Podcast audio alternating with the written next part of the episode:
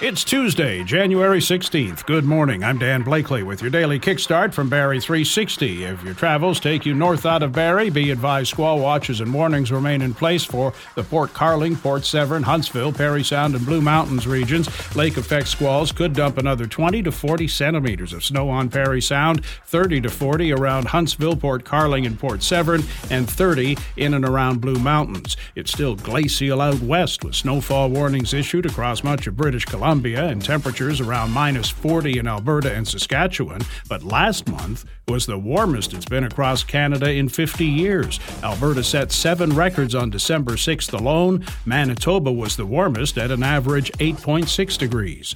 Simcoe County District Health Unit did some shopping, found nutritious food is unaffordable for many in Simcoe County. Its Nutritious Food Basket Survey for 2023 found it cost $1,225 for a family of four and 400 145 bucks for a single person to buy basic nutritious groceries for a month. For those who were able to get into the housing market, prices in Barrie and Simcoe County fell a little bit last year, 3% in Barrie to around $700,000, 4% across the county to an average 777,000. The Barrie and District Association of Realtors expecting a gradual but steady recovery in home sales this year. Primetime Emmy Awards were served up last night. Succession won its third Best Drama Award The Bear took Best Comedy honors. Both shows dominated in the acting categories. Flurries this morning, ending this afternoon. Stays cloudy, high minus 9. That's your kickstart for January 16th. We're back again tomorrow. Until then, remember to do all the good you can